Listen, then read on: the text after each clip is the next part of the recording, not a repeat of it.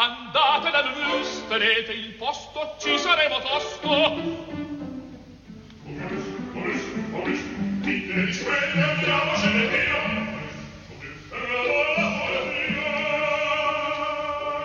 Momus, il caffè dell'opera. Buongiorno, bentornati al programma di Laura Zanacchi che si avvale oggi della responsabilità tecnica di Gina Collauto. Buongiorno da Sandro Cappelletto. Prima di entrare nel cuore del nostro programma di oggi, un annuncio e un ricordo di una grande eh, studiosa. Fiamma Nicolodi lunedì 11 al Teatro Palladium di Roma alle 20.30 ci sarà un concerto dedicato al suo ricordo, alla sua memoria, alla sua grandezza di eh, studiosa, in particolare della musica del Novecento e di quello che è stato il rapporto dei musicisti con il regime fascista durante quel ventennio gli studi di Fiamma Nicolodi hanno aperto veramente delle formidabili eh, prospettive anche semplicemente di informazione e poi di riflessione su questa mole di informazioni, di dati che lei ha raccolto durante la sua eh, purtroppo stroncata vita di grande studiosa. Momus, questo dunque lunedì 11 al Teatro Palladium di Roma e speriamo che a questa iniziativa altre eh, poi eh, ne succedano. Momus di oggi è dedicato a un compositore eh, strano da definire perché da un lato Tommaso Albinoni è molto noto, dall'altro le occasioni di sentire qualcosa di meno scontato della sua infinita produzione sono eh, altrettanto rare. Dove siamo? Eh, siamo nel periodo splendente della musica veneziana, 1671-1750, tanto per dare un'idea. Mm, Venezia aveva cinque volte a quel tempo gli abitanti che ha oggi, parlo di centro storico, oggi sapete Venezia è una città con 50.000 abitanti centro storico e 52.000 posti letto. Allora era una città che stava tra i 250 e i 300 mila abitanti e c'erano una quindicina di teatri attivi in tutti i sestieri eh, della città. Il caso del Binoni è, è, è, raro ma non unico, anche lui come i Marcello è di famiglia nobile, eh, quindi eh, ha superato il problema precedente dei nobili, degli aristocratici. Quando gli aristocratici do- facevano musica o altre attività artistiche, beh, tendevano a non firmarsi, perché un aristocratico deve distinguersi da un artigiano e tutto sommato la considerazione che si aveva dei musicisti, fossero compositori o strumentisti, era quella degli artigiani. Quindi i nobili non si firmavano. Il caso più eclatante è quello di Carlo Gesualdo da Venosa, che i primi libri di Madrid Madrigali li firma con degli pseudonimi. Poi, dopo tutti i fatti violenti della sua vita, gli ultimi due, quinto e sesto, si firma, ha detto sono io, sono Carlo Gesualdo, che ha scritto anche i precedenti. E lui rompe un po' il ghiaccio di questa secolare abitudine, per cui Tommaso Albinoni si firma come Tommaso Albinoni. E, ehm, è di famiglia nobile, di famiglia eh, ricca, ha una produzione incredibile, ma come era norma allora, incredibile nel campo operistico, fortissima nel campo strumentale e sinfonico per quanto le sinfonie stessero allora prendendo um, la propria forma tra fine 600 e inizio 700. Perché ci occupiamo di Albinoni? Perché in un progetto pluriennale nei prossimi giorni la Fenice di Venezia in collaborazione, e anche questo è un fatto da soli- sottolineare, col Conservatorio Benedetto Marcello di Venezia, mette in scena in prima ripresa in tempi moderni uno dei titoli seri della produzione di Albinoni, e cioè l'Engelberta. Però dire Binoni significa anche, ad esempio, dire la sua capacità di incantarci con un concerto per oboe.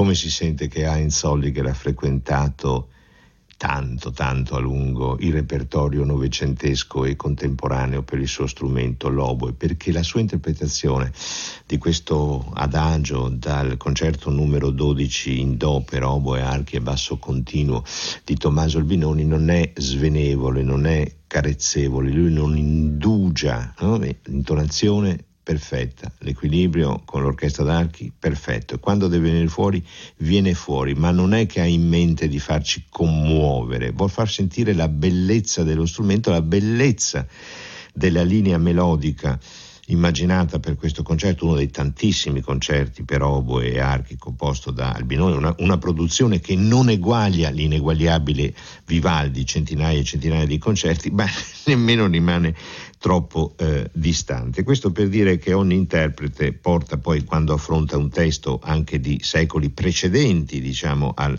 al suo più amato repertorio, non c'è dubbio che Holliger ha lasciato un segno importantissimo nel repertorio novecentesco e contemporaneo, si porta dietro però la sua esperienza. Abbiamo cominciato con un concerto per oboe, ma Tommaso Albinoni ha scritto anche molte ehm, sinfonie, sinfonie a quattro, no? quando diciamo una sinfonia per Albinoni, per quel periodo, Albinoni muore nel 1750, non dobbiamo pensare a un organico né mozartiano né beethoveniano né tantomeno ai grandi organici dell'Ottocento, dobbiamo, dobbiamo immaginare dei piccoli gruppi d'orchestra, perché però suona, cioè non c'era il, lo strumento solista che emergeva, non c'era il concertino dei concerti grossi, no, c'era un insieme di strumenti che appunto andavano insieme, senza l'emersione di alcun eh, solista, in organici molto limitati. Sentiamo una vivacità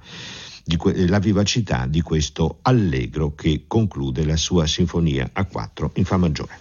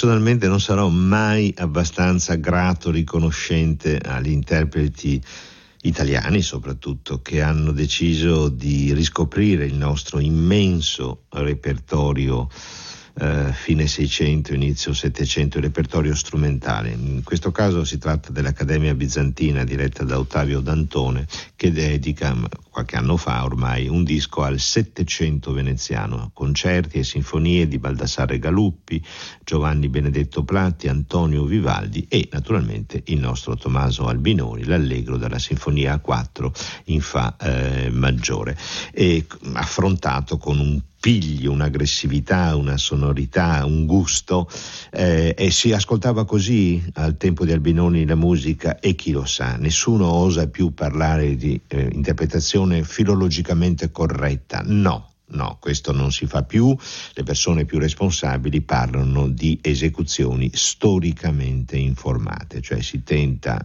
posto che noi non c'eravamo allora, si tenta attraverso una serie di documenti, attraverso lo studio il più attendibile possibile dei manoscritti o quando non ci sono i manoscritti delle prime edizioni, di suonare come si immagina che si suonasse allora. Ma è certamente un processo di ricostruzione. Il dato fondamentale è che noi a quel tempo nelle sale di quei palazzi, non in un teatro, non in un grande eh, auditorio, una sala da concerto come l'abitudine di oggi, ma nelle sale di quei palazzi, in questo caso veneziani, dove si faceva questa musica, noi non c'eravamo, possiamo soltanto immaginare di esserlo e nulla come la radio aiuta la nostra immaginazione. Ma veniamo alla produzione operistica di Albinoni, anch'essa sconfinata.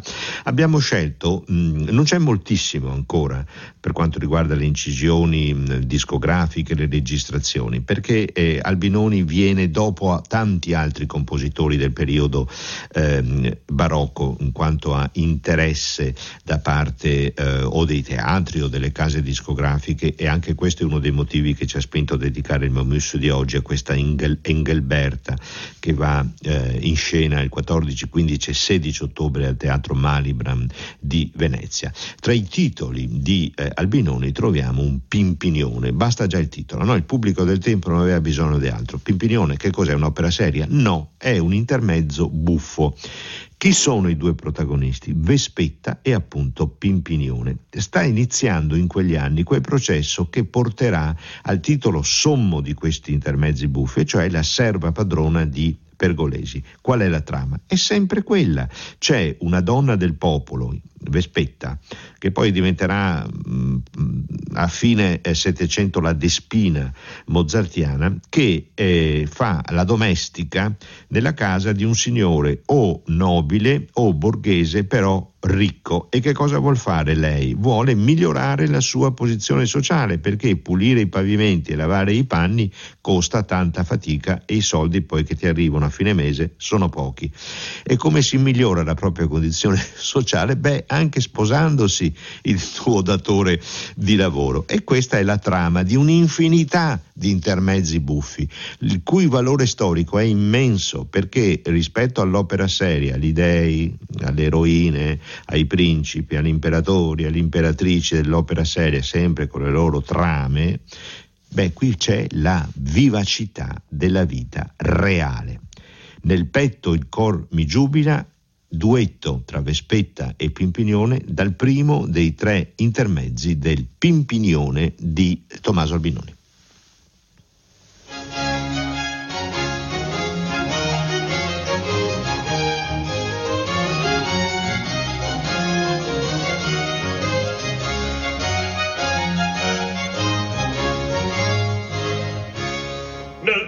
Petto il cor mi giubila, mi giubila.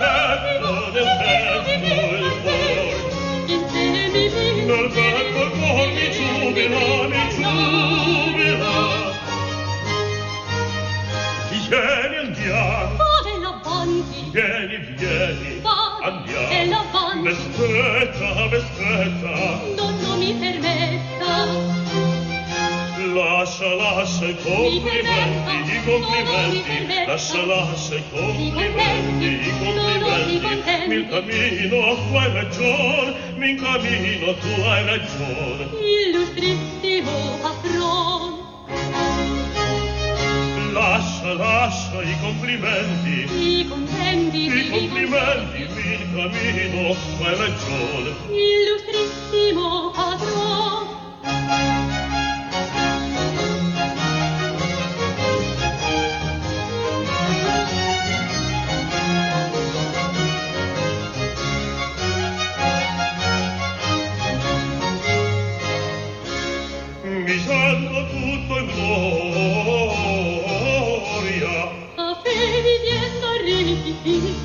Una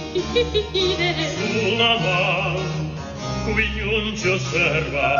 Signore, Signore conserva Quanti inchini donna non vorrei. Padre così de ciò con lei Non, non, non, non vorrei tanti inchini.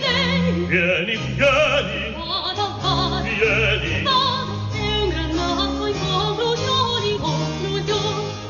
felice bimbi, oh felice, oh felice bimbi.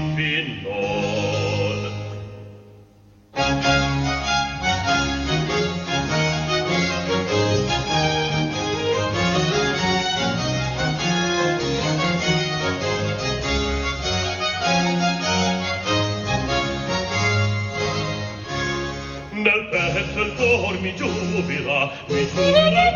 petto, nel petto il cor. Nel petto il cor mi giubila, mi giubila.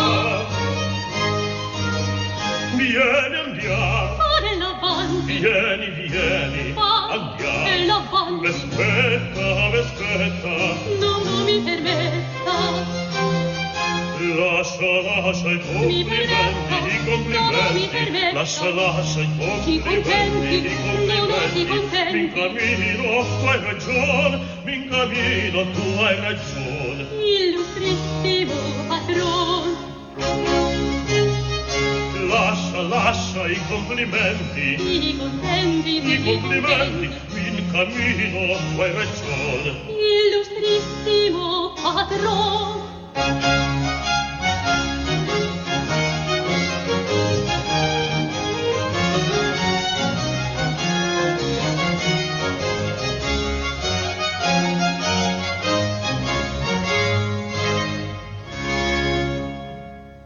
Illustrissimo patron, dice la astuta, astutissima Vespetta a Pimpignoni. Siamo nel 1708.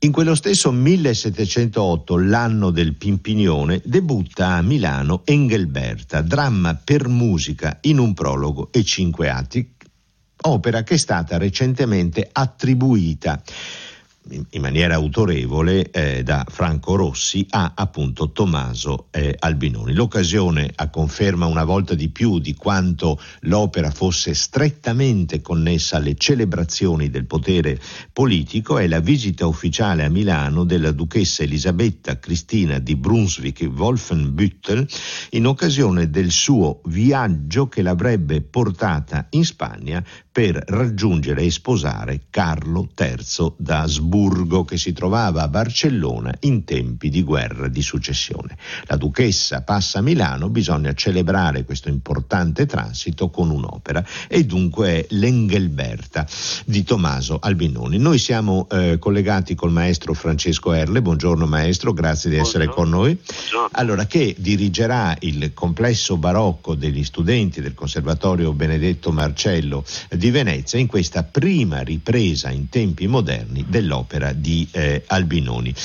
Il, il, progetto del teatro La Fenice è un progetto che dura da qualche anno, recuperare dei titoli sconosciuti del repertorio fine 600, inizio eh, 700 e in particolare del repertorio veneziano. Un autore tra i, più eh, privilegiati in questo percorso è proprio Tommaso Albinoni. Maestro Erle, mh, eh, qual, c'è qualcosa che distingue in modo particolare Albinoni rispetto alla produzione operistica a lui contemporanea? Stiamo parlando di momenti d'oro, no? delle opere ce n'erano titoli, titoli a decine, a centinaia in una città come Venezia che aveva una quindicina di teatri attivi. Ma lei da studioso ha trovato qualcosa che può caratterizzare la musica da produzione di Albinoni?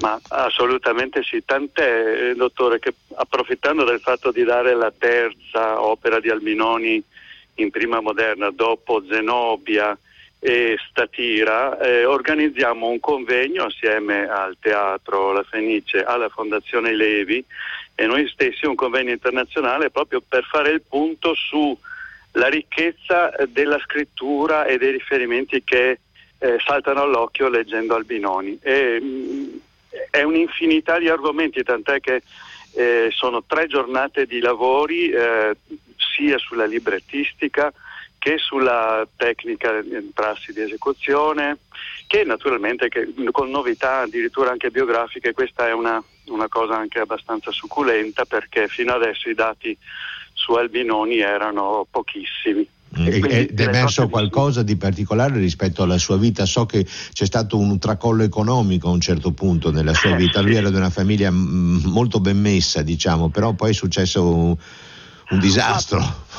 Ma, ma hanno avuto varie vicissitudini, questa vicenda era conosciuta per via dell'industria delle carte da gioco che era proprietà della famiglia di cui Albinoni ha goduto ma praticamente di cui non si è occupato se non in modo eh, saltuario.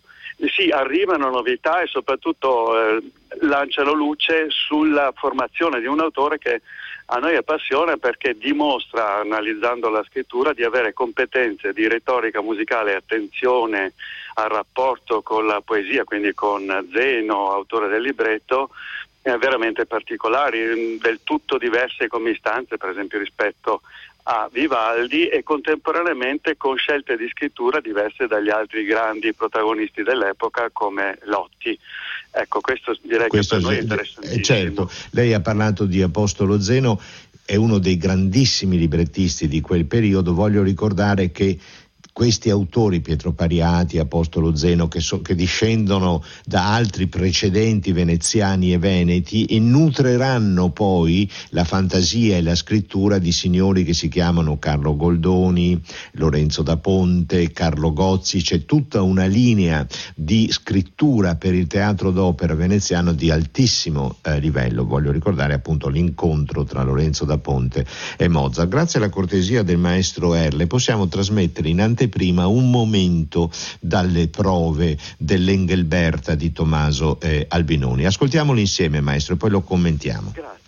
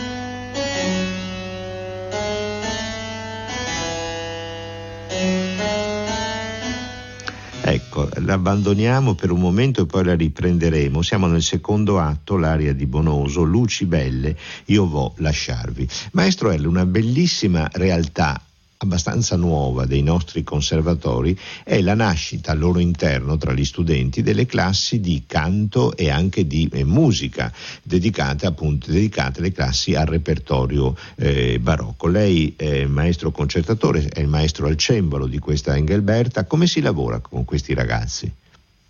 Beh, ehm, devo dire che è commovente, dottore. Noi in realtà dovevamo dare questa quest'opera a, proprio al momento delle, dell'esplosione della, della, pandemia, che doveva essere in febbraio 2020.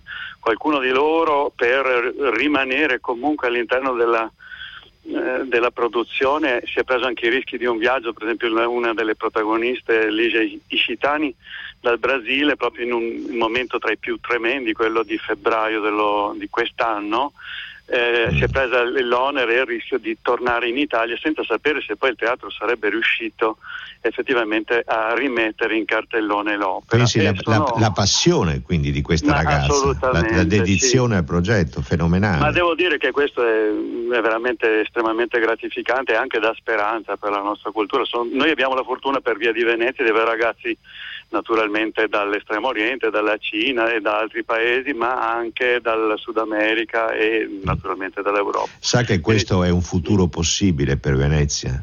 Forse l'unico futuro possibile per sottrarla alla monocultura del turismo, no? farla diventare un centro di ricerca, di produzione, di lavoro, di formazione. Questo è un futuro possibile per Venezia. In questo senso la responsabilità di chi organizza cultura, spettacolo, arte a Venezia è molto molto forte. E in questo senso questi progetti del vostro conservatorio assieme al Teatro La Fenice a, a me piacciono molto eh, proprio perché vanno in questa eh, direzione. Manca una settimanella, anche meno, al vostro eh, debutto. A che punto siete? Prove di musicali, prove, prove, di regia? Siamo in prove di regia, cominciamo in teatro eh, dopodomani, abbiamo già fatto le prove, le letture d'orchestra, adesso stiamo per cominciare gli assiemi è entusiasmante perché ho colleghi fantastici, io sono molto fortunato, ho colleghi molto esperti, anche molto famosi come Tiziano Bagnati, Cristiano Contadin, Enrico Parizzi che poi lavorano in buca con me. Mm. E eh, naturalmente Cristina Miatello per il canto a barocco, oltre a tutti i miei colleghi di canto lirico perché ci sono studenti di, che hanno vinto l'audizione con Fenice di, di tutte le nostre classi, ne abbiamo sei e, e, però soprattutto devo dire che il progetto eh, ha un nome eh, da molti anni ormai si chiama Opera Studio del nostro conservatorio e l'anima è proprio Francesco Bellotto il nostro regista e docente di arte sì. scenica che ha instaurato questa cosa di cui lei giustamente ha, ha decantato il merito. Senta maestro, voi sarete al Teatro Malibran che al tempo di Tommaso Albinoni si chiamava il Teatro di San Giovanni Grisostom, era proprietà della famiglia Grimani e a fine 600 era il teatro più grande più capiente d'Europa. Fa un effetto entrare eh, là dentro, fa, anche se le trasformazioni sono state tante, fa comunque un grandissimo effetto. Questa riscoperta dei titoli di Albinoni, lei ha, ha, abbiamo parlato adesso di tre titoli seri no? di, di, di, che appartengono al genere dell'opera seria, proseguirà nei prossimi anni, il progetto continua o si indirizza verso nuovi autori, altri autori? Beh, allora noi sicuramente continueremo, ehm, avremo anche in progetto di curare le edizioni, veramente le edizioni critiche, di metterle a disposizione perché sono opere, devo dire poi questa adesso ne siamo innamorati perché ci siamo dentro, però sono opere meravigliose. L'anno prossimo il teatro il sovrintendente ha deciso di affidarci un titolo però di un altro autore grandissimo veneziano, anche se poi si è trasferito a Vienna per diventare eh, autore Cesareo, e cioè di Caldara, e daremo un'altra prima moderna, Scipione nelle Spagne, a maggio del prossimo anno. Quindi continuiamo comunque a, il nostro servizio per questa musica Certo, per riscoprire. Allora ci sentiamo il prossimo anno, maestro, va bene? Perché io quel poco che conosco di Caldara, tra cui la sua passione, mi ha sempre conquistato. Per cui eh, diamoci un appuntamento per questo nuovo allestimento dell'opera di Caldara. Grazie di essere stato con noi e ci lasciamo ascoltando il finale dell'aria di Bonoso dall'atto secondo della Engelberta di Tommaso Albinoni. Grazie, buon lavoro. Anche a lei. No, no,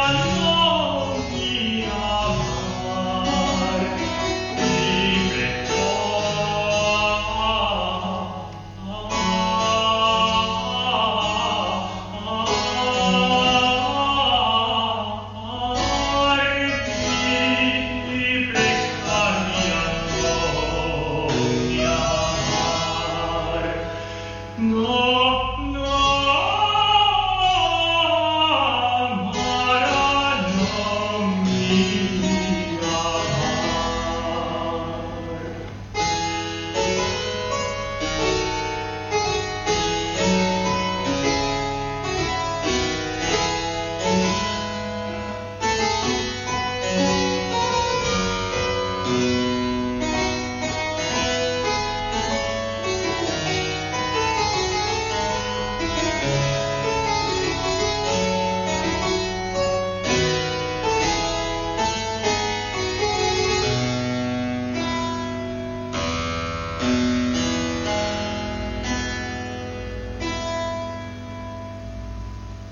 modulazione e chiusura dei giochi. E in anteprima per il pubblico di Radio 3 un momento dalla Engelberta di Tommaso Albinoni in prima ripresa in tempi moderni 14, 15 e 16 ottobre al Teatro Malibra di eh, Venezia. Nel programma di sala c'è una riflessione molto ehm, acuta e del tutto realistica. Noi spesso dim- ci dimentichiamo di questo eh, aspetto quando parliamo delle opere del passato dimentichiamo che l'opera, il teatro d'opera, gli spettacoli d'opera erano lo strumento di propaganda più eh, affollato, più immediato. Le corti si rivolgevano, mandavano segnali molto precisi alla propria aristocrazia. Che cosa scrivono gli autori del programma di sala per questa rappresentazione di Engelberto? Un'opera che ha avuto un grande successo, che è stata in repertorio per molti anni su piazze diverse dopo il debutto milanese, ha girato tanto e non soltanto a Venezia che era la città di Albinoni. La scelta del soggetto può essere preso come caso di scuola per spiegare quanto importante fosse la funzione politica e istituzionale del teatro d'opera. La trama è concepita come perfetto strumento di celebrazione degli Asburgo e le perigliose vicende della protagonista sembrano rispondere a tecniche che oggi non esiteremo a definire di reputation building, cioè di costruzione della propria reputazione e celebrazione a favore della famiglia imperiale, cioè la famiglia degli Asburgo. Il libretto è di Apostolo Zeno, i librettisti del tempo dovevano fare anzitutto una cosa, studiare bene i classici, avere davanti al proprio tavolo di lavoro i testi che parlavano del passato. Per trovare in ogni occasione celebrativa come questa, la eh, Gelberta nasce a Milano durante il viaggio della duchessa Elisabetta Cristina di Brunswick verso Barcellona dove avrebbe raggiunto il proprio consorte Carlo III d'Asburgo e che cosa fa Apostolo Zeno? Trova un corrispettivo di questa vicenda nella coppia Ludovico II il giovane e Anghilberga d'Alsazia e colloca la vicenda nel IX secolo. Complimenti a Zeno per aver trovato questo riferimento che era chiarissimo per il pubblico del tempo. Io parlo di un episodio del IX secolo d.C. nel 1708, ma il riferimento ai protagonisti che vanno celebrati con quell'opera, cioè la coppia di sposo con Carlo III d'Asburgo, per il pubblico del tempo è chiarissimo. Restiamo nel repertorio operistico di Tommaso Albinoni con un'opera, con un ascolto da un'opera che debutterà a Roma nel 1726. Albinoni ha scritto decine e decine di titoli. Siamo di nuovo nel genere dell'opera seria come Engelberta e la statira Vien con nuova, orribil guerra.